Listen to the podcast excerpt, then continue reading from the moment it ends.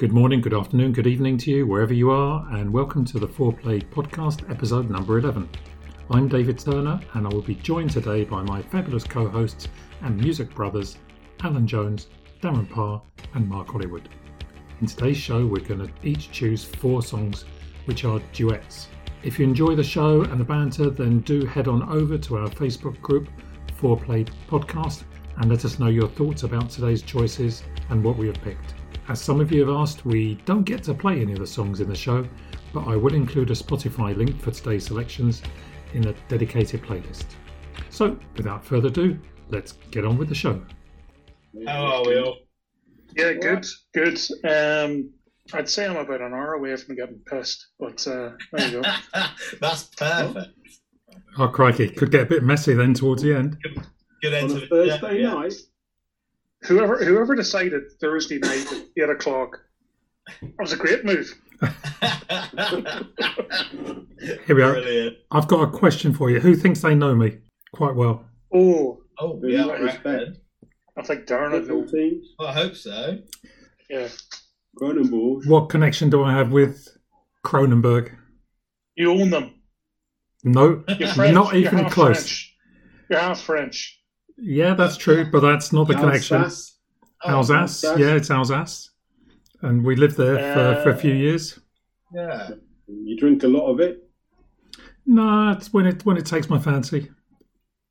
Uh, let's see. Hold on a minute. 1664. Is it something? Oh, it's, it's my birthday. Oh, right. No, no, it's I played basketball. I played basketball for them uh, for Kronenbourg. Oh, very good. Oh, really? Yeah, there we go. You go. You used you used to play basketball. Yeah, yeah. Oh. I, I, I actually played, well, I played Gaelic football, basketball, and hurling at uh, school. le- well, no, not hurling. I played that at club level. Uh, I played Gaelic football at club and um, club and school level, Right. and basketball as well. Okay. So there you go. Yeah, and I remember That's coming good. out of uh, Mhm. A place called Andersonstown in Belfast. Um, not not not the most salubrious or affluent parts of Belfast, but uh, uh, you could say it was rough as fuck. and uh, we played this team from from Andy Town uh, at, at basketball, and I remember coming out and we had the uh, the tires let down on the bus, Oh, so I had to trundle our way to oh the nearest nearest petrol station to get them blown up again. The good old um, folk of Andy Town. And they were meant to be on our side as well. Our side being Right. the Yeah, nationalists. Yeah. Yeah. go on, Alan. Owned by Heineken now, isn't it? What? Kronenbourg. Yeah, it is. Kronenbourg. How do you pronounce it, Dave? Kronenbourg. Uh, Kronenbourg. Cronen- is how you'd say it in French. Kronenbourg. Rumble. But um, Kronenbourg My works fine. father-in-law says Cronenberg. I have no idea why. Yeah. Yeah, I've just leave, Heineken. leave a walrus as well. Well, leave a walrus. Good, good, good job. Good, good, good you. Love that. Oh, yeah. Good you. Nice. Yeah, Well, he's give us- famous. us- this this walrus. I don't give know us if two you've seen anything. I'm just going to get uh, charged for my laptop. Sorry. Yeah, he's, he's um he rocked up a couple of months ago, Yeah. MB, and he, he basically lives on the lifeboat slip. Okay. Yeah. Yeah. Was that you with Was that you with him, Alan? Hmm? Was that you in the photo?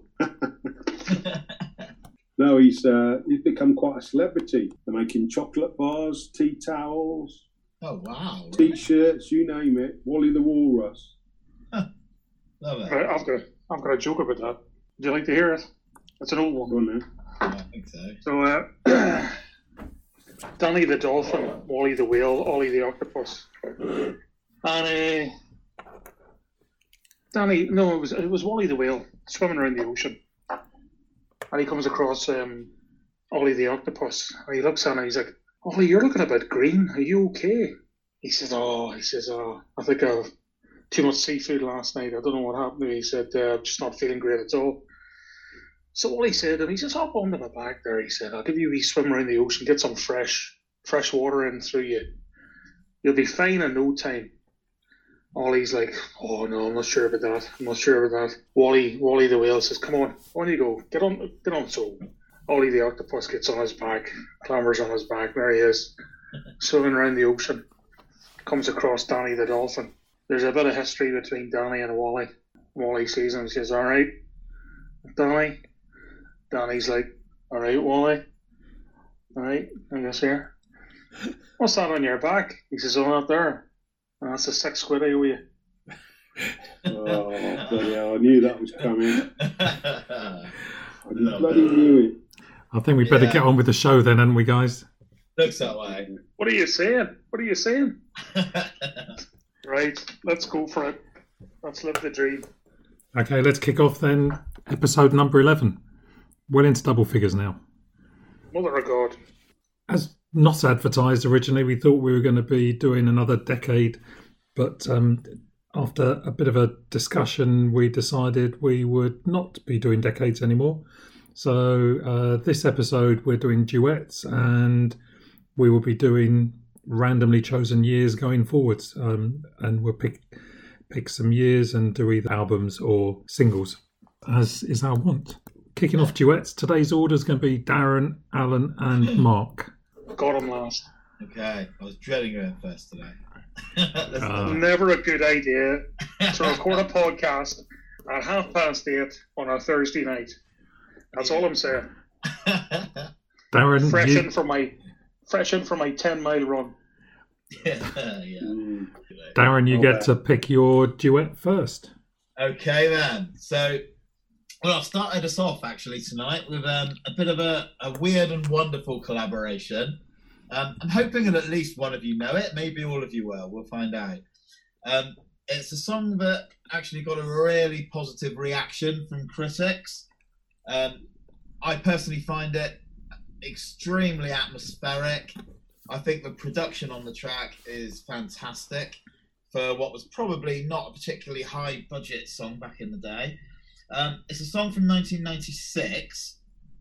Uh, originally written as it's actually the band's most successful single, top 20 in the UK, but did really well in Norway and Australia. Uh, why Norway? I'm not quite sure, but that'll probably come to light. But the guy is Australian and also the female vocalist on the track as well. So it's Nick Cave from Nick Cave and the Bad Seeds and Kylie Minogue. So total departure, total diversion for um, the diminu- diminutive little pop star at the time, but it's where the wild roses grow. Um, it's a song that, I mean, I wasn't, I, I guess I'm a Kylie fan now, I would say, but I, cer- I wasn't really back in the day. And Nick Cave's grown on me since over the years, so, but I think this is where they both kind of really came to my attention. Um, obviously, we all knew Kylie, but it's when Nick Cave came to my attention. And the song's just absolutely brilliant. Um, and Nick Cave described the song in 2007 and said he wrote the song very much with Kylie in mind to sing with him because he'd had um, a quiet obsession with her. I'm Not quite sure what that means, but maybe we've all we've probably all had a quiet obsession with Kylie at some point. Um, but the song it was part of an album called the Murder Ballads. The song itself is about um, Kylie or Eliza Day, as she's playing, was murdered, and it's about uh, Nick Cave taking her down by the river where the wild roses grow and dumping her in a river. And it was from a song called Murder Ballads, um, and every single song on that album was about a different murder. And it's actually it's a really compelling album if you ever get the chance to hear it. Right. So I would have a listen to that. Um, and and Nick Cave apparently said that um, there was legions and legions of Kylie fans all going out and buying this album, and they didn't quite get what they bargained for. But the rest of the album's very different to the song. But yeah, Where the Wild Roses Grow is my first choice.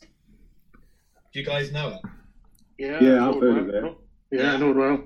It's it's it's interesting that he had a, an obsession with her, and then wrote a song about dumping a woman's body in a river. Um, I'm, I'm I'm very surprised that Kelly, Kylie took him up on that.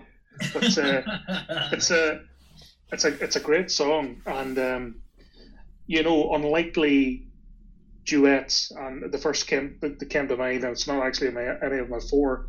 Uh, Alison Krauss and Robert Plant. You think the most unlikely combination Yeah. Nick Nick Cave and Kylie are, are Yeah, in in that uh, you know the category. in that bucket as well, category as well. Yeah, Yeah. Yeah, just unexpected, but really worked. Yeah. you know, loved it. And uh, the video itself as well was quite dark. Yeah, the vi- yeah, very, very moody and atmospheric. And Mhm. there's a, if you can see that, guys, not everybody Yeah. listening, Oh, right, obviously, yeah. but that's Kylie dead in a river, and it's just you can see that's shots from a video. Really moody. Well, Mm. Uh, it was based on an original, um, original traditional song called "Down in the Willow Garden." So it wasn't all from the mind of Nick Cave. It was based on original stories, and he adapted it, rewrote it. Yeah, and there's another couple of songs on the CD. Actually, on the, I've got this on CD, not vinyl. But the ballad of Robert Moore and Betty Coltrane and the Willow Garden. So he's put those two tracks on there as well. Yeah, I first knew about Nick Cave. He, he had a band called The Birthday Party. Yeah. If you anybody remembers them, um, I went to see them down the Rock Garden once uh, in um, in Holborn, um, Covent Garden, really. Hmm. And um, I think I've got a feeling. I've got a feeling. I can't remember. I'm pretty sure I saw them. They were the support band for Bauhaus Oh yeah. at the Rock Garden. It's only, only a very small um, place. It's more like a, a largish pub, really. Yeah. Um, so yeah, he's always been a bit, um, a bit uh, sort of uh, avant-garde, isn't he? And Yeah. um, Very alternative. yeah, difficult to um, difficult to take to sometimes because I know some of his like his, his recent albums have been very well revered. Yeah. Uh, but yeah, but I know that back in at that sort of time, I think uh, Kylie was going through a bit of a rebellion herself in her own. She wasn't quite sure where she wanted to be because she was had, uh, got uh, involved with uh, Mick Hutchence, Yeah, Michael Hutchence. Yeah. Michael Hutchence, and um, she was. I can't remember the exact dates now, but uh, I can't remember if it's before or after. But shortly before Princess Diana died, she was just about to bring out um, like a an indie type album called Impossible Princess, Hmm. and um, she delayed it. That was a So- bit, that was that would have been what August '97. Yeah, like she that. delayed it. So she through Yeah. that. I mean, ninety six. She said this was, wasn't it?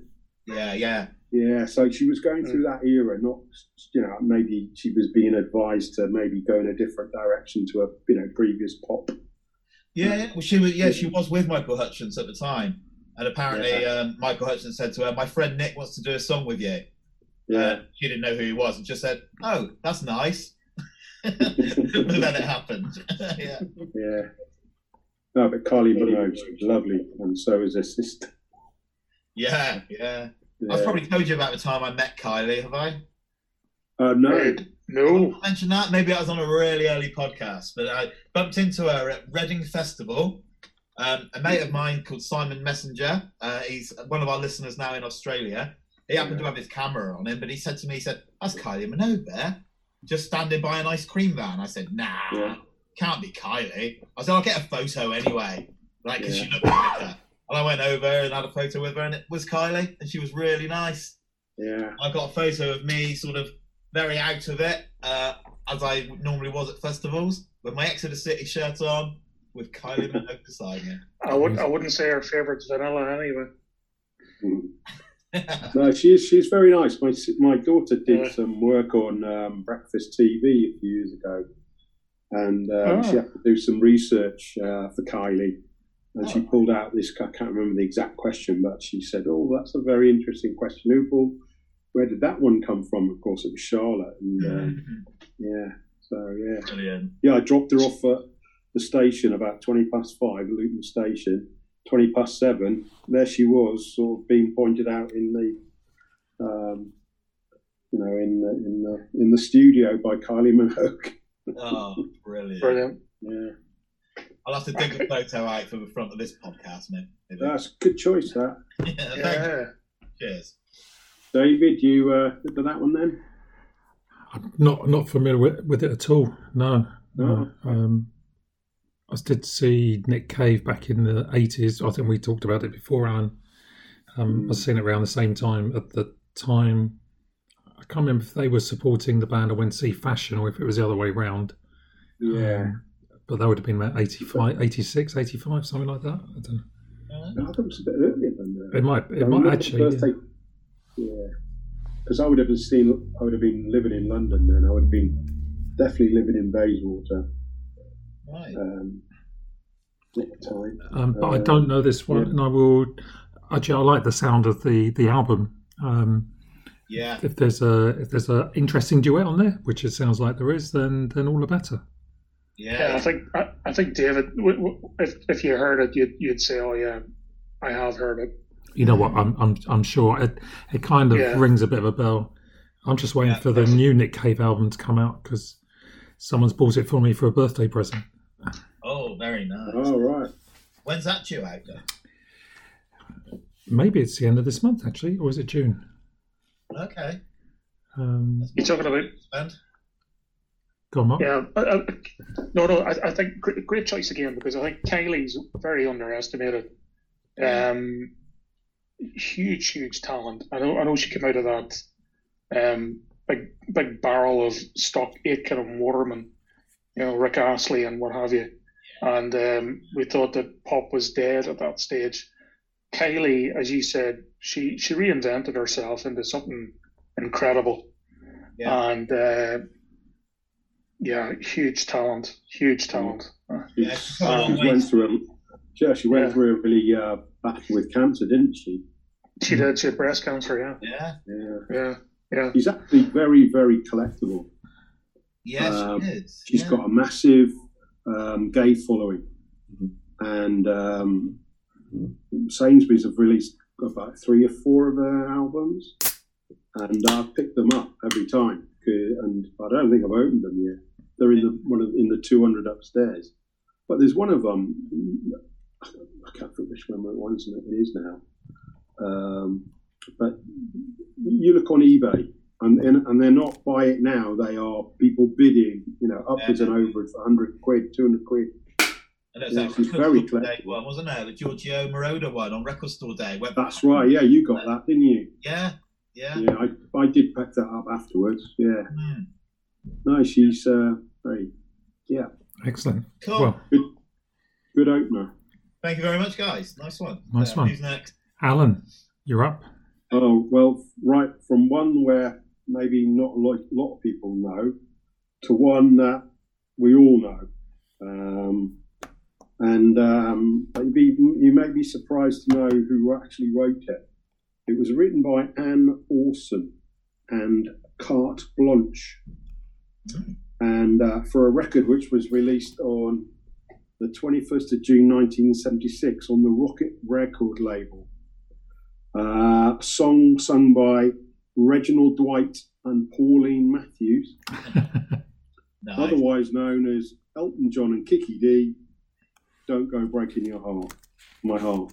Um, it's one of those. And when I, when I tried to come up with with duets, I, I was I, I must admit I was I was quite struggling because I was struggling because a lot of um, duets tend to be soppy love songs. Yeah.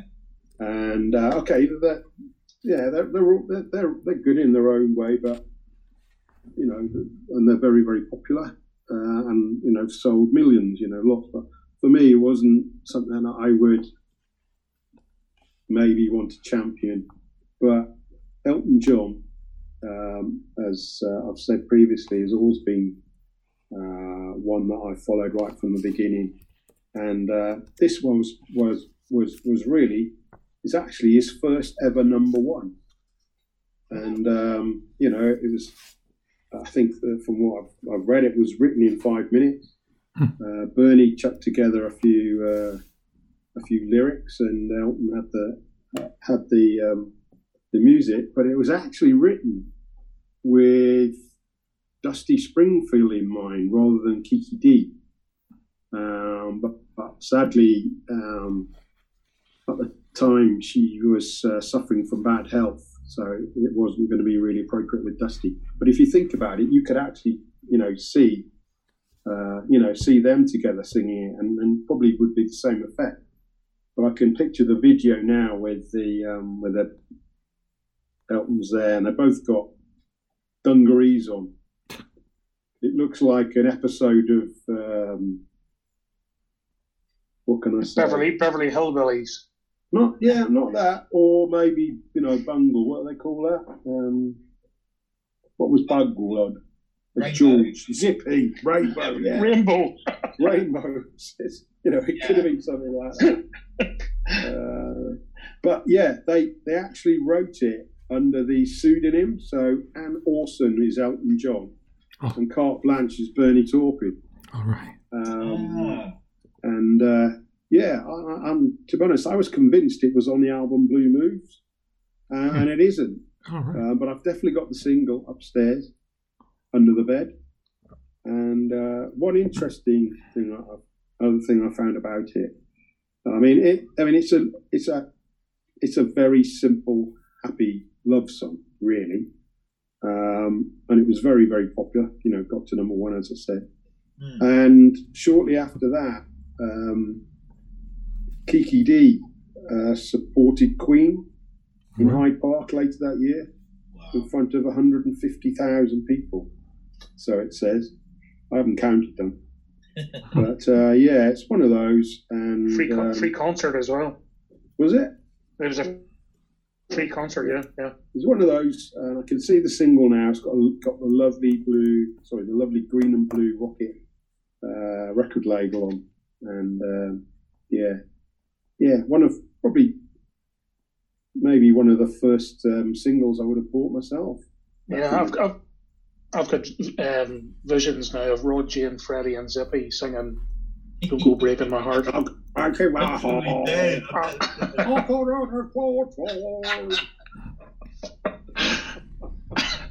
Oh, Geoffrey going, whoa, whoa, whoa, whoa. He, he ended up stacking shelves, I think, at Sainsbury's or Safeways or something like that. Who, who, who? Yeah, no, great choice. Uh, yeah, great choice. And, and it's actually when when we decided on duets, it was one of the one of the ones that came straight to mind. And um, Yeah. I thought, no, I'm not going to do that. I'm not going to do that, but I did. And uh, I, I think uh, fair play to you. I'm, I'm really glad you chose that one. I reckon it was probably on all of our shortlists, wasn't it? At some Yeah, point? Certainly yeah. on mine, but Well, I thought it's a classic one. We've got, you know, it's a classic one. yeah. When Yeah. you think of it. And there are some classics, and there's some classics that I care not to remember. Yeah, it's Right. it's it's like it's a song when you hear you you you, you cannot you can't not not sing sing it. Yeah. Yeah, Yeah. it's uh, you have to you have to join in and start singing it. But nobody think- knows it. Nobody knows. I saw her perform it live last. I think it was last year or year before. Actually, probably year before, just before COVID. Um, Yeah. Believe it or not, in Topsham in sunny Devon. Oh, I've been there. Yeah. Instead of 150,000 people, I, me and my mum went, and there was about 100 people in a Topsham Village Hall, and yeah. she You was see it now, you wind round the river and you top. Yeah, I've been to Yeah, that's Topsham. right. Yeah, yeah. She did a signing afterwards, and we had a chat, she was lovely. But she said Yeah. everything about that song that you said, Alan. How it was Yeah. originally for Dusty, and yeah, and she was lovely to get it. And she put it down as really launching her career in a big way. Did indeed. Yeah, Yeah, did indeed.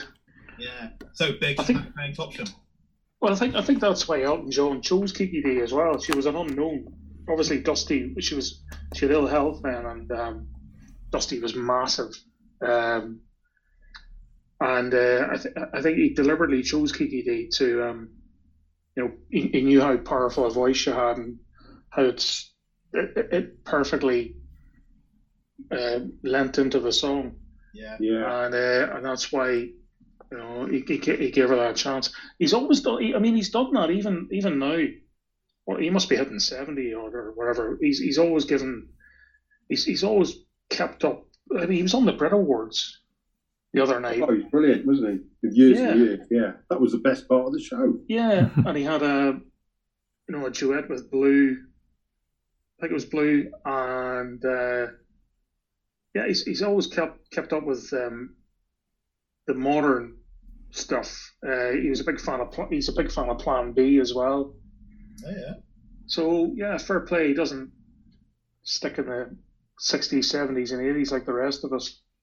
That's good. No, and, the, and to be honest, he's a bigger bigger record buyer than us four put together. Always oh, has yeah, been. I'd say so. He used to buy everything so- that came out, didn't he? I, I don't know how when he started, but he literally ha- ordered everything that came out to put into his, his own personal library. I hope he's got a big enough house because we haven't. Well, he's got enough. He's got he's got enough furniture, hasn't he, David? Any Yeah. Oh. furniture. Uh, That that's not going to cut it, Alan. That was Brilliant, Prince though. Per. Elton and furniture. Sorry. uh, Just to, before we, we move on, I don't know about you, Alan, but I always thought if you listen to his singing voice in that, it's the same voice he uses as for Philadelphia Freedom. Yes. Yeah. And Yeah. they're only a year Yeah. apart, so I don't know how close they were actually recorded. So it's as you said, if they just sort of banged it together fairly quickly, it would have been very easy Yeah, for him he just to slip into that. Yeah. He went through a period. I forget what the other single was. Um, but there were. He went through a period where he released singles. Right. Um, you know, you know, Philadelphia Freedom was. It's not on an album, as far as I know. All right. Um, and this one as well. So yeah. ah, But Yeah. uh, yeah. nice. Very Another great good. choice. Another great choice. Here we go. Um, and just to say, I've had a look at the names of the songs we got on here. I don't think we got many soppy ones, if any, Oh, right. if any at all. I'm probably I'm probably guilty for that if anything, but Uh, ish. Well, ish only yeah a little bit. Mark, on with you. Oh, okay. Here we are. Is it? Is it me? It is you. It's you. Right. So um, I, I, I kind of beg to differ there with David. Uh, it's really I disagree with you. I've looked at all four of my choices, and to a greater or lesser extent, they are quite mushy. Uh, first is a song that was actually written by the Bee Gees as an R&B song. Um, Maurice Gibb appeared on the BBC breakfast program in 2009. Yeah, I remember it well. And explained that it was actually originally written for Marvin Gaye, but it was recorded instead as a duet by uh, two folk, hugely famous. It was only ever, believe it or not, their second ever number one. Uh, the chap, it was his second number one after a song called Lady in 1980. And the Lassie's song was Nine to Five. And it is, of course, Kenny Rogers and Dolly Parton, Islands in the Stream. Shoot. Um, yeah, I just love this song. I love it. I defy anyone to say otherwise. Uh, the title came from a Hemingway novel, I believe, uh, from from 1970 or something, and um, it would be another 17 years after the release of the song before another country song called "Amazed" by Lonestar reached the summit of the Hot 100. Uh, I, I think the song. I think it came out in 1983, August of 1983. I remember it as clear as day. I was 10 years old back then. Thought it was cheesy as heck. Every time I saw it on the TV, I thought, "Well, here we go again." But uh, as as the years have gone by, I've, I've appreciated not only the song but the artist artists more and more day by day. Um, so, "Islands in the Stream" by Kenny Rogers and Dolly Parton is in it as as my first. Um, can anyone guess which song got knocked off the, the number one on the Billboard chart? Remind us the year again. 1983. And uh, it not so we're talking the US charts. Which song it knocked off the Billboard charts. top 100? Oh, wow. Whitney Um, Houston. I'll give you a clue. I'll give you a clue. I'll give you a clue. She was Welsh. Bonnie Tyler. Yeah. Oh, What? Lost in France. To- or Total Eclipse of the Heart. Heart? Total Eclipse of the Heart. Ah. Yeah, knocked it off the number one spot. Ah. okay. Ah. So yeah, and, uh, and I think I think Dolly, she's she's up there with Kylie as another gay icon, I believe. Um, and Ke- Kenny Rogers, like, it's, it's- if you listen to his back catalogue, uh, one of those great songs is I just dropped in to see what my condition my condition was at. With him. Yeah. which is in the Big Lebowski. Yeah, in the Big Lebowski, yeah. Okay. I, I couldn't believe he sang that when I when I first realised it was him. But huge talent, uh, I believe, no longer with us. Um, passed away. Yeah, last couple of years. Yeah, Yeah. I saw him in Glasgow a few years back, so it would have been about three, four years before he, he passed away. Right. he actually spoke through most of it because he just wasn't.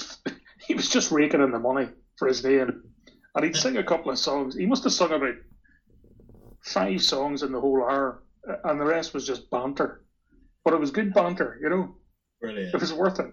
Yeah, He sang the It's like- Coward of the County. Did he sing that? Carol County, the gambler. Oh, he's, he's- he's got a he's got a list as long as your arm. Did he have anything to do with Barry Islands in the Stream? Remember that? The old comic relief one, wasn't it? The Welsh Connection. Oh, that was that was Rob Brydon and somebody Yeah. else, wasn't it? Jones, wasn't Yeah, it? Ruth Jones. Yeah, That was now that was good. yeah. that was good fun, that one. Very funny. That was. Yeah. Yeah. Rob Brydon's good, though, isn't he? They've dropped a hint that they might they might be doing another episode, another another episode. Rob Brydon the other day. Yeah. Oh, because they did one a couple of Christmases back, didn't they? And I thought that might be. Yeah, yeah, they did. Yeah, Yeah. Oh, that'd be good. yeah. Cool. Yeah, brilliant choice. I'm sure I'd recognise it. It'll go onto our playlist, and like all of our playlists, that when when I listen back to them, they're all great. They're all fantastic. So I, do, do, do you remember it, David? I Are you don't. shitting me? What islands in the stream? You're honestly. Hey? You don't know? You know, I didn't say I you know don't know. I just don't remember it. David, you do. Oh, Okay, he's okay. sixty. You need to sing it for him. Come on. He's hit Islands sixty. That's it. He's he's a, he's Uh, on the slippery it's more that the hard drive can't hold any more information now. So Come away with me to another place. If I say yes, will you stop? Yeah. Okay. Yeah, yeah. Great song, Mark. Great song. You can tell we're doing this in the evening. Oh, Saturday morning, can't? It's a different energy level, I tell you. Yeah. Okay, I'm gonna start then with my first one. Um, sung in three different languages: English, French. Oh, if this is by if this is by some Belgian what we've never heard of, forget it. well, you wouldn't know it, would you? So, English, French, No, a and of Wolof. Pretty good. It's it's uh yeah sorry so it's sung by it's a duet by a man and a woman. Um, the guy sings in English, French, and Wolof. Um, it is Neneh Cherry and Youssou N'Dour. Oh, what a tune. Seven No, seconds. That was Seconds. that was that was that was knocked out of my top four narrowly. Oh, Great choice. Terrible, right out. Great choice. I tell you. Um, You've redeemed you've redeemed yourself. Yeah. Thank you. Um, it's quite interesting because this came out in '94, and the song's actually uh, about the first seven seconds of a child's life and how positive it is that they don't know any problems, they don't know about violence in the world, all is good. And uh, our firstborn, Rebecca, uh, just been born the year before. More than that, it was just before we left France and I don't know if everyone knows, or many people know this, but in France they have a sort of a restriction about the number of English songs they have on their radios. So they try and protect the French language by, uh, and I can't remember, so it's like 60% of the records, excuse me, there's a quota that, that have to be sung in, in French. Um, so it's, it's a limited amount of playtime then for any English speaking songs. So probably this one got in because it had French as part of it. Not only that, whilst it was a big hit in in '94 and it got to, to number three in most European countries, sold well around. It was actually number one in France for 16 consecutive weeks. So I think that by the time we left, it was still number one in there. Uh, look, great song. Um, I didn't really know Neneh Cherry before that. I did know Youssou N'Dour, excuse me, from um, obviously his uh, tour with Amnesty International and uh, and the songs he did. He he sung on Biko, I think, with Peter Gabriel, Yeah. and also Shaking the Tree. Uh, so Yeah. so so that I loved. Neneh Cherry, I didn't really know. I'd forgotten that she was Swedish as well. So and and she'd, she actually played in a number of bands, including the Slits and Rip Rig and Panic, which was a Ooh. education to me. Uh, and I think she rightly said at the time when they when they produced the song, she didn't know it was going to be that big. It said it outdid anything they could have dreamt of. Obviously, you know, musicians produce songs, they release them. You don't know if it's going to be a hit or a miss, but even less so whether it's going to be a major hit, especially when you haven't had that kind of uh, results before. So great for them. Great tune, and I've been playing it all this week since we started and thoroughly enjoying it. Yeah, yeah, fantastic choice, and uh, I'm I'm not surprised that you don't know Buffalo Stance. Yeah, man child.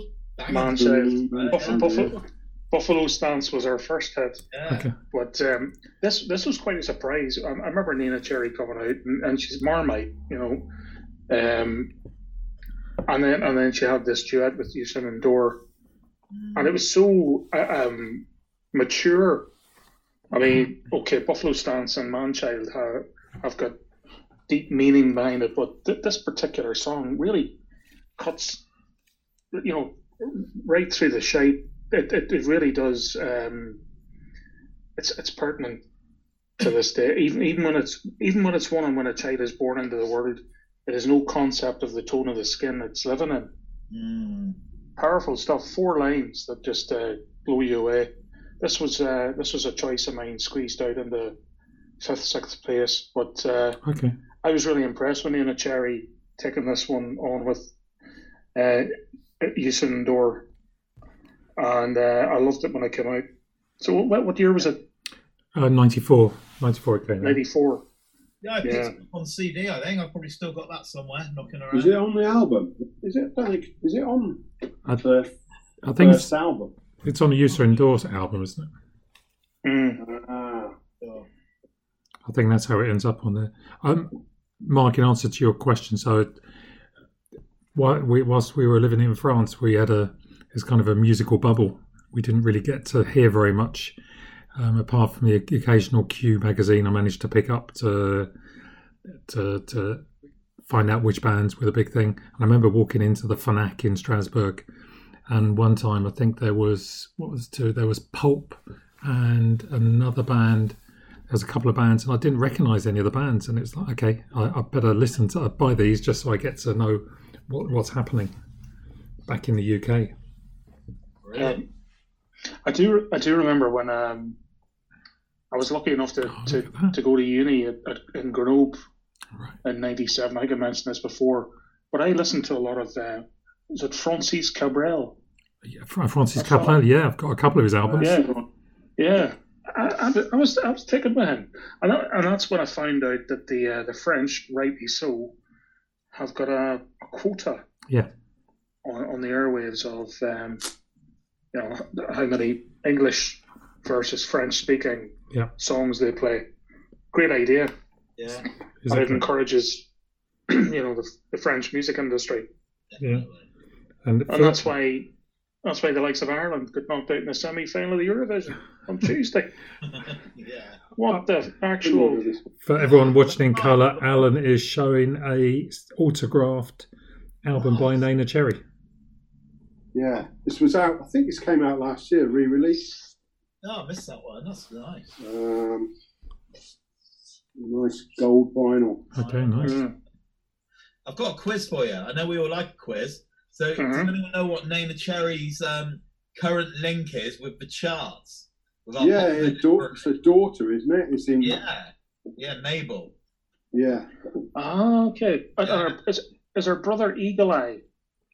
I think it was her brother, wasn't it? Eagle Eye Yeah. Cherry. Save tonight, wasn't it? Oh, Save it's- Tonight. Save tonight. Yeah, That was a very- tune. as well. That's a tune, eh? I thought his. I thought his. Her brother's name was Abe. What? moving on moving on Terry Abe. Oh, Having that. I was thinking of A Cherry. I'm like, that work. Yeah, well, Taxi. Taxi for Jones. yeah. Um, moving on to round two.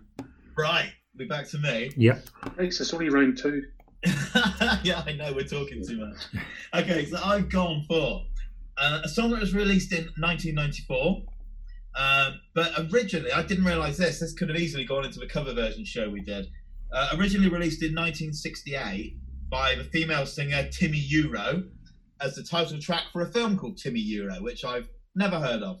I haven't got a clue what that was.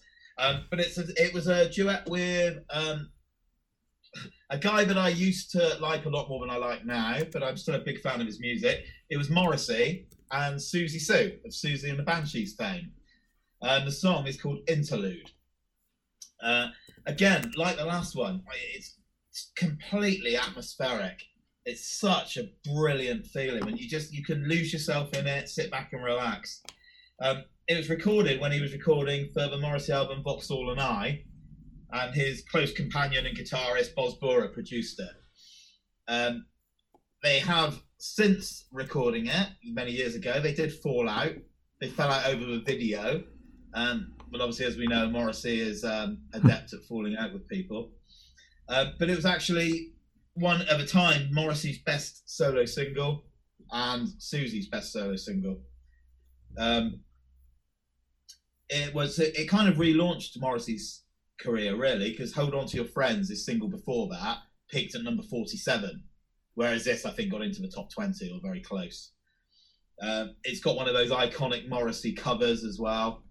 It was actually um, a photographer called Roger. I Can't remember his name now. Roger Dean? Roger, No. Roger, Roger Mayne. Sorry, no, it's Roger Okay. Mayne. And it's Roger Mayne for five years went to the same street, Southam Street in, in that of might be Manchester, and took thousands and thousands and thousands of photos of families in this one street. And it's one of those. It's called Girl Living in Southam Street, and that's the iconic cover as Morrissey's so good at.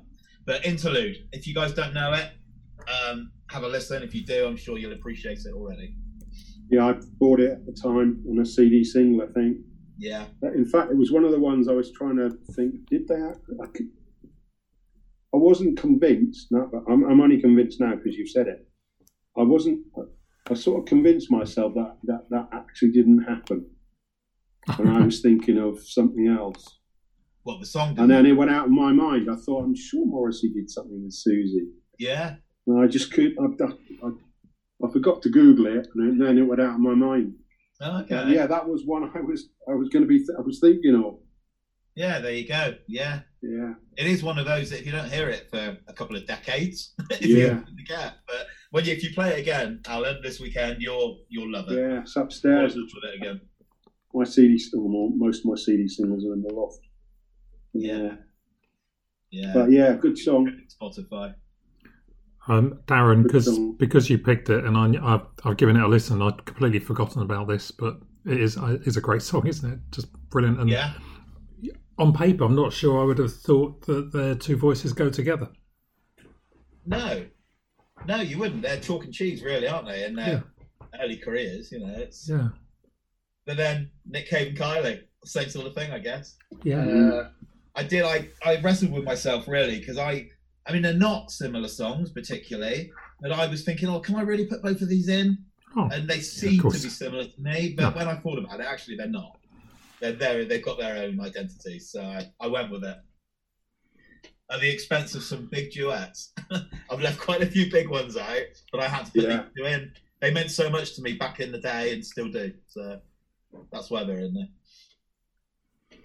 No, I think it's good to uh, give uh, other duets an, an airing. As we said, you know, this is one I couldn't quite get my remember by. Right. So it's good to, um, you know, to you know, give some other duets the an airing, so to speak. Yeah, yeah, Yeah, absolutely. definitely. Yeah, why not? Mm. because it wasn't particularly big big duets, was it? It was songs that duets that mean something to us, or they could be Yeah. big ones, or they could be popular ones. It didn't really Yeah. matter, so that's why I went for them. Yeah, That's good. I have to say, I I don't know this one, but I'm I'm going to give it as as always. I'm going to give it a listen to. I'm surprised at that, Mark. I thought it's one you would have known. Yeah, yeah. Do you know it's it's it's a bit like uh, the other week when you said uh, you know Northampton Town and um, Cobblers. Cobblers. Cobblers, yeah. Chelsea, and all the rest of it. And then when I heard it, Oh, right. uh, I, I- I realised, oh yeah, yeah, oh, I, I have heard that before. Liquidator. Liquidator, yeah. Yeah, Yeah. yeah, that was me as well. I think if you listen to Interlude Mark, it something in your head will go, oh, yeah. Yeah. I think Southam Street is in London. Oh, is it? I Oh, it think might well so. be. I wasn't sure it was Manchester. Mm, Yeah, Kensington or something. Yeah. yeah good shout. That, that would make sense as well, wouldn't it? Mm. Yeah, but he's he was a Salford boy, wasn't he? Yeah. Morrissey and the Smiths. Yeah. They were all from because you had the Yeah. um, yeah Salford Lads Club. Yeah. Salford Yeah. Lads Club on the front of the the, the I album. must admit, I've done that. I've, I've headed to Salford and Manchester, and I've done the lads' club. I went to the Iron Bridge. From under the Iron Bridge, we kissed. I went to his original house, have a little nosy. So Yeah. yeah, I've done all that. Yeah, Cool. Got it done. I'm definitely going to give that a listen to. I'm intrigued. I have to say, I'm intrigued by Morrissey. I've never been a massive fan. Just like I got into the Smiths probably in my 30s and, and really began to appreciate them in my 30s, but uh, yeah. didn't didn't didn't get them when I was in my teens, 20s. Um, so yeah, Morris Morrissey's a slow burner on me as well, but I'll, I'll, I'll give this one a listen to. Yeah, he's a controversial guy, especially even more so these days, isn't he? Mm. Not, not everybody's cup of tea. In fact, he's, I think he's he's lost a lot of fans. I think not necessarily fans of his music, but fans of him. I think he's alienated a lot. He has, yeah, yeah, Yeah. absolutely. Well, understandably, but I would still, if he released a new album, I'd still buy it. It doesn't mean I agree with everything he says or everything he does, but you, I think you can, you need to separate that from the music and enjoy the music. Yeah, that's yeah. It's due to my bigotry towards Van Morrison right now that I didn't choose Cliff Richard and Van Morrison for When God Shines His Light Oh, as a duet. No, I'm bullshitting That's completely. I It's don't one of even the think, worst duets I've ever heard in my life. is that song? I don't even think I've heard it. Okay. Have you not? I don't Oh, think so. I tell you, David, you should stick that one on the uh, the SoundCloud no, I think just for the hell of it. uh, I'll think about it. Uh, I've seen Morrissey was the last person I saw in concert, or the last band, or the last live performance, whatever you Oh. want to call it, Wow. and he was excellent. He was Yeah, really, yeah. he was really excellent just before lockdown. But yeah, he's got a superb back catalogue. Yeah, I've seen him a And few times, but I was too just just too young to see the Smiths live. Yeah, Unfortunately, which I would have loved to have seen. But, he's got, a, he's just got a, a way about him, just the way he performs, his persona. He's he's very he's, in his in the live stage shows. He always has a lot of projections going on in the back. yeah, And you yeah, and, and you know, a lot of it is where you actually find out what the song he's talking about is actually about just from the visuals on Yeah. screen. You know, very clever. Oh, t- when he does Meat Is Murder, that's really powerful, isn't it? Yeah, Yeah. that is that is a strong one. Yeah. Yeah. Yeah, but uh, yeah, Alan, you've got the microphone. Michael. You're doing your second choice. Right then, okay. Um, well, funnily enough, this one uh, was actually recorded at Elstree Studios um, in September 1977. And uh, spin forward about 23 years, and I was actually working in the offices uh, opposite Elstree Studios um, when I worked for uh, one of the regional offices when I worked for the bank. And um, uh, yes, Elstree Studio is very famous for films and TV specials. And uh, this was actually recorded for a TV special, this song. Um, it was going to be uh, released uh, for a Christmas special. And uh, so it was recorded in September. And um, it was uh, a duet by uh, Bing Crosby and David Bowie uh, called Peace on Earth uh, slash Little Drummer Boy. Short list. Not slash on Little Drummer Boy, but just slash Little Drummer Boy. Nice. Um, and um, sadly, um, uh, Bing actually passed away in the October, just uh, like a month or so after recording it. Recording it.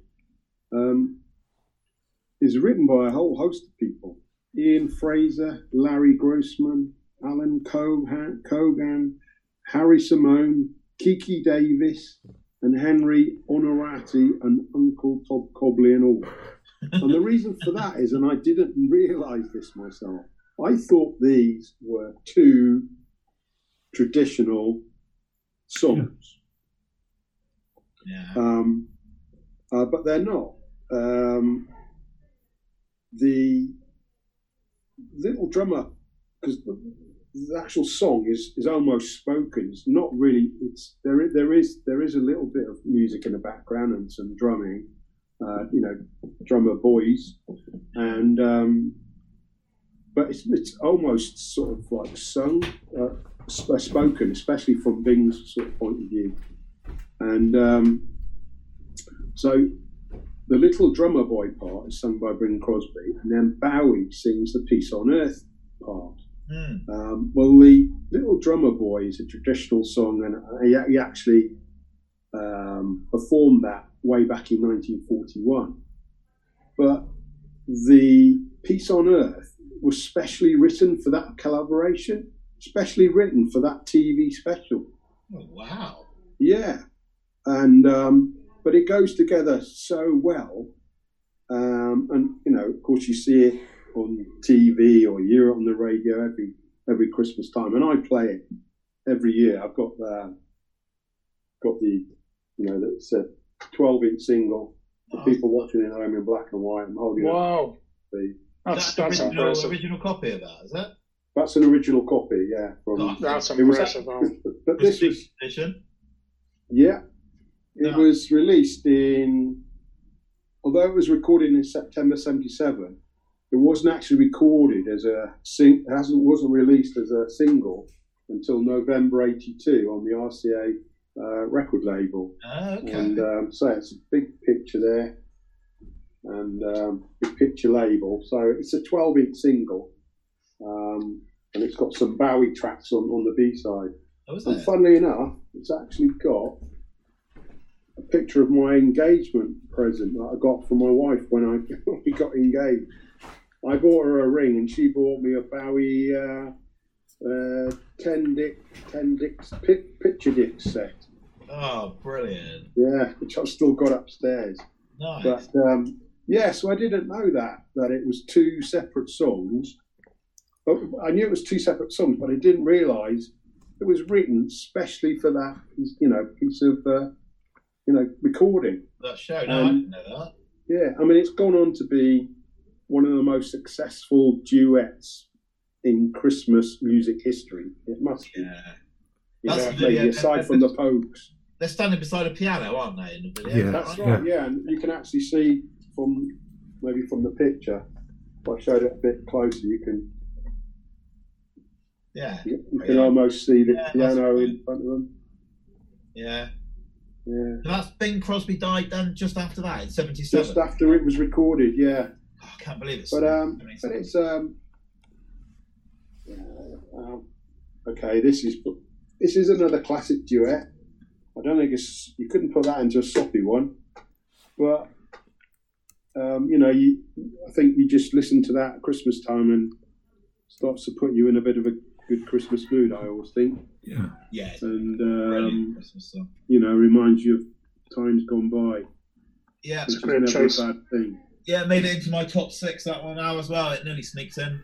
Yeah. Well, it wouldn't have done because you locked your choices in before me, but it, it nearly Well, did it. I tried to put all past uh, a, a lot past the gatekeeper. Uh, one was already chosen, Yeah. and he and uh, I can convince myself that I couldn't have the Simple Minds and the Stranglers Oh, because there yeah. were two groups. Okay. Thinking, uh, get a grip on yourself, and also um, Franz Ferdinand uh, Sparks FFS. There's another merging of two groups. So I Yeah. thought I was I wasn't being true Yeah. to the. Uh, Yeah, I struggled with that. My next one was borderline, I think I've got away with it. I think, yeah, I mean, you, you reminded me of. Madonna, Uh, Is it Madonna and uh, And no, not that Borderline. borderline. not that one? what? Mark? no, you, you reminded me of uh, one that almost crept into my top four, but for, for the. Um, Borderline. no, no, no, no, it was, it was David Bowie and uh, Queen. But I thought I didn't want to be too predictable for the audience, so you were going to put it in. I was going to put Under Pressure in, but I, Yeah. I, I didn't. Didn't I you? They're two groups. You see, two groups. They're not duets. Oh, well, he's he's a solo artist. He is a solo So- artist. Yes, Yeah. uh, that counts. I thought about Yeah. that, but Well, I you thought, had a good- ah, Hollywood about that one. Yeah, Yeah, that's why I left it out. I thought Yeah. he's gonna- He's going to cross the line there. Yeah. it's a fine line, fine line. Cool. Anyway, on to We Mr. Hollywood. What's on to me? Yeah. Uh, okay, right. Okay, so my second one, I think I'll choose this, and uh, I'll leave the two obvious ones for later. Uh, this was written in uh, Detroit, Michigan, 1968, by Nicholas Ashford and Valerie Simpson. It's been covered by Deniece Williams and Johnny Mathis. Um, it's it's a song when I first heard it, I thought I absolutely love it, and it's um, if if I was to bottle love and that feeling of love uh, for another person doesn't it doesn't necessarily have to be uh, you know in the biblical sense it could be in in the uh, you know the platonic sense. This this song actually would do it for me. Um, it's by Marvin Gaye and Tammi Terrell. Tammi Terrell um, unfortunately passed away in 1970 she had a brain tumor but shortly after the song was written. And it's called "You're All I Need to Get By," in as as, as my uh, my next choice. Um, Marvin Gaye, obviously taken before his time as well. Um, I just I just really love it. It was under the Motown label, obviously from Detroit.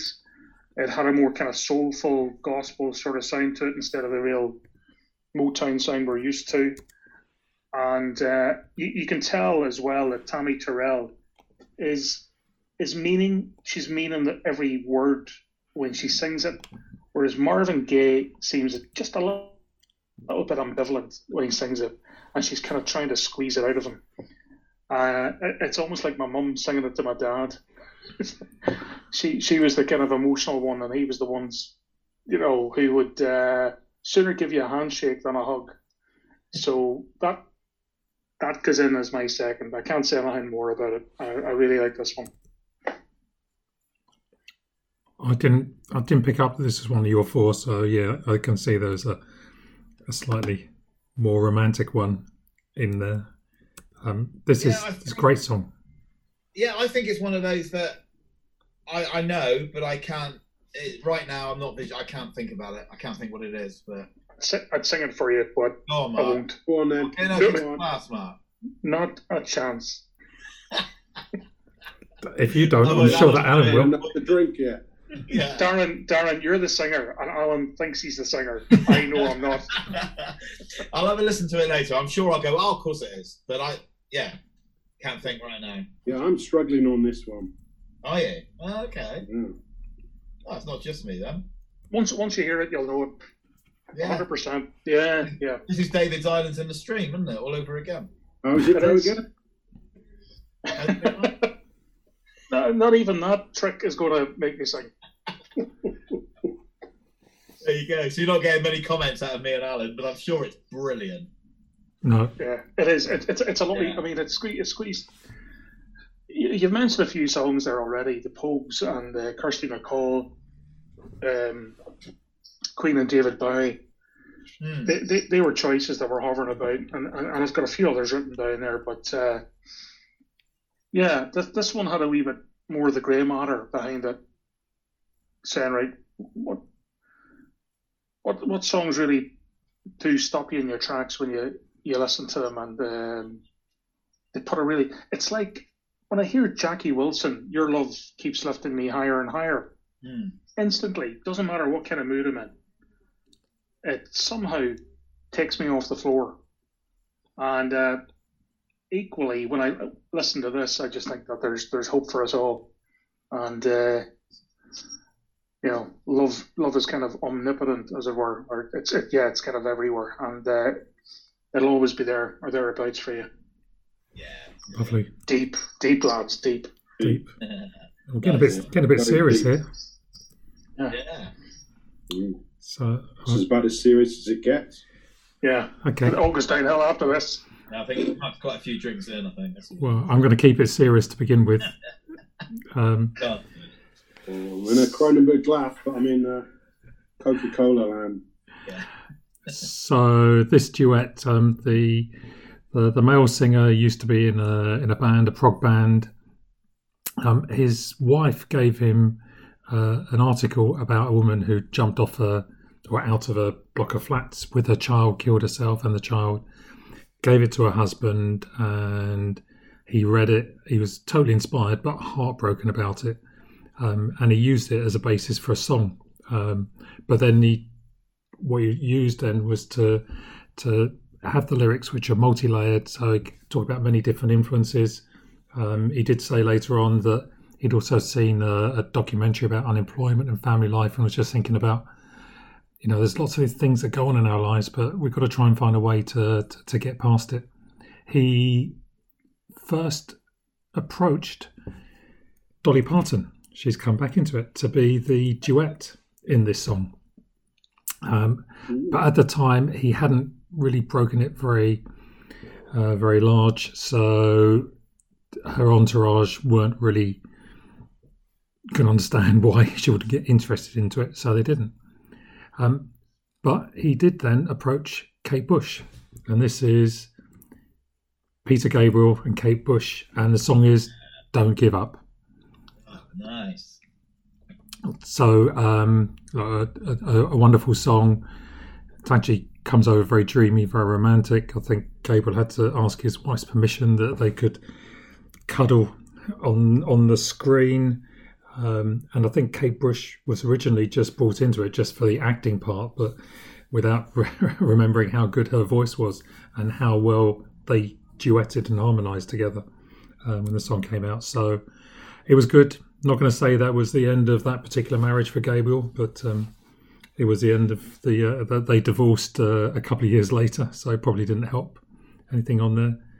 Um he even said he thought um, a few years later he said that five minutes of groping with Kate in front of the world were perhaps not the best things to do for a dodgy marriage, but I felt I needed to do it. It, it was it was part of the the the video and part of the the film, so uh, that's what they did. Look, great song for me. We talk about duets. This was probably the first one that came into my mind. So apologies. One of you was going to try and put this uh, put this in. Mark, apologies. Yeah, that was me. oh, that's You that's as well. yeah. And me, was- all of us. Three of us. Sorry, all of you. Yeah. Yeah. Yeah. So I, I Great. So- yeah, so- all three of us went for so- it. Wow. Yeah, so for the benefit of the listener, um, what we do is we, we take our four songs and we put them into David, and David comes back to saying, Sorry, lads, or sorry, Mark. Uh, one of the boys has already chosen that. This has to be a first. All four of us Yeah. chose that. That is Um, it, it it is. It is a first, and, and, and rightly so. This is one of the greatest duets ever, Yeah. oh without, without a doubt. Without That's a one of the things I really enjoy about doing this is that, like Mark just said, that happens, but we don't know the choices until we record, do we? no. No. So none of us know what's coming up, which is why sometimes No, we don't, Dad. Oh, I don't know that one. I, I could have listened to it yesterday, but no, we don't know. So, yeah. Yeah, this this Okay. came out. I I remember I um I used to get the you know remember now now albums Yeah. No, no, no. now uh, it's it's now 175 or something.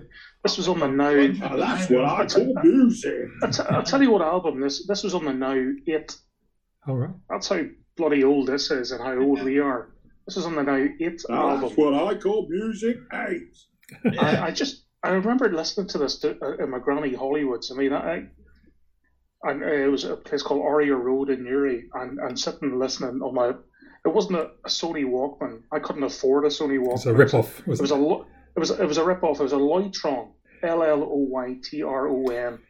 Yeah, made in Taiwan or the arse end of China. But this song, I remember playing it over and over again. Just uh, and then seeing the video, of course, it was very. You, you could have sworn they were a couple. Yeah. there- there was- There was a chemistry there, undoubtedly. And why? Why wouldn't there be? I mean, Hmm. Kate Bush, she's um, she's one of a kind. It, it- it's it's um, Kate Bush. I I call out to Dave Chappell if he's listening. He's a good friend of ours. Um, Da- Dave's a massive fan of Kate Bush. We went to see a tribute act to Kate Bush All right. at the last Edinburgh Fringe before lockdown, and I think it was 20, 2019. She was amazing, absolutely amazing. Even tribute acts to Kate Bush are fantastic. Yeah, brilliant. Excellent choice. You've got to be a good singer to do a Kate Bush tribute act, haven't you? Wow. Yeah. Aye. Aye. Well, of course, I've met the lady a few times. Yeah. Oh, here we go. Did Peter know about that? Of course, She knew that, yeah. But well, me and Peter were okay about it. You do times. Yeah, yeah. I messed, I've met her a few times. Go on. Otherwise, we were. Well, I can't say any more than that. Really. Was it illicit? Uh, no, it was all very much out in public and um, in the public domain. Were you giving her money? Uh, no, Were you giving I her money? I, what I should say, I served her. Oh, okay. Oh no. What did you serve her? That's that's what we're. Cash. yeah. You you paid for Kate Bush. Well, sh well, she wrote the check out, and I gave her the money. That's how it worked. Is that is that how you roll in Luton? Up the Finchley Road. That was. Um, she was. Li- she lived in Hampstead. I, I don't know. She probably still Was it does. was it was it was it by the hour or what? so, so who was what was it? It was The, do you remember a couple of remember a couple of podcasts ago? You, you mentioned that your good lady, your your your wife. Um, oh, it was Dexy's midnight. Oh yeah, yeah. Holden. So- yeah. So she was copping off of him, and you were copping off of. Uh, We were a foursome at one stage. Yeah, Yeah. Jesus, it's all happening in and Yeah. Yeah. It's, it's that sort of play. Well, no, this was in. This is would have been back like 1981, 82, something like that. She used to crop in quite often. The daft thing is, you, in those days, you had to phone the branch, her branch, to get confirmation that you could, you know, pay out whatever she wanted. And um, you know, it was it was maybe only like 150 quid, but in those days, you know, a check only guaranteed up to 50 pound. So to phone the branch up and say, uh, and they'd say, well, have you got identification? So I know who Kate Bush is. Yeah. Yeah. Uh, that's good. And then I saw her in concert a few years ago uh, when she did all those dates at, at Yeah. uh, Hammersmith. Um, Hammersmith. Oh, I'd like to. Yeah, that would have been fantastic. Was it really it good? was. Yeah. It was excellent. It was really weird because um, there was an, uh, a power strike when we got into the got into the place, and they said it's going to be delayed. Um, of course, this show goes on for the best part of three hours, and uh, they didn't start till gone nine o'clock. And uh, unfortunately, a lot of people, you know, had to leave to catch trains and things like that. Yeah, And so people were leaving, and every now and again, there's people would move down the rows to get Right. close to the stage. And um, and then in the in the end, for the last song, it was going like you know past midnight. And of course, the last tube trains going out of Hammersmith, you know, back into London, they don't run much far after that. No. And so you just listened to the last song and, and did a runner. yeah, it was uh, yeah. But yeah, great concert. Actually, a lovely lady, and uh, yeah, one of my. I like, I like to listen to Kate. Yeah. I had a pint at a local once. She's down in Cornwall now, isn't she? She's got a house somewhere down in Cornwall. Oh, is she? And I was I was on a work trip and I was in a pub in Cornwall, just on my own, sitting in the corner for some dinner. She wasn't there. It's not that exciting, but I was chatting to the, the bar staff, and they said, "Oh, she comes in every Thursday for her um, cod and chips or whatever it was." They said, "Yeah." I thought, "Oh, I thought I was there on a Thursday." But Miss C. Bush. go on. Catherine. That's how, what Is appears. that what she was? Seabush. Miss C. Bush, Yeah. Oh, not Oh, Kate. shut up. Hmm? I always thought Kate was Kate. yeah. No. What's her real name? Catherine. Catherine. With a C. But she's Kate. Yeah. With an A. Or somebody done a really bad job at, with their Bradma plate, David. Oh, yeah. Yeah, that's, We're getting a, technical now. we are. Yeah. Yeah. We're, we're- Brilliant. Nice one. Good choice. good one. Yeah. Yeah, Yeah. we all excellent, excellent. one. Yeah, excellent, David. Excellent. Guys, I think we're going to pause it there a minute. I thought we might. Um, What time is it? 11 o'clock? Yeah, we've done an hour and a bit, haven't we? and we decided to call it uh, an end there to that half of the duets selections. Uh, so, end of number 11. Do join us again, please, for episode 12 when we will give our remaining eight duets. Uh, do check out our Facebook page. There's a link in the show notes for this, together with a link for our Spotify playlist as well, which will include all of the songs that you've heard so far. So, this is a goodbye from us all here at the Foreplay podcast. Have a good day.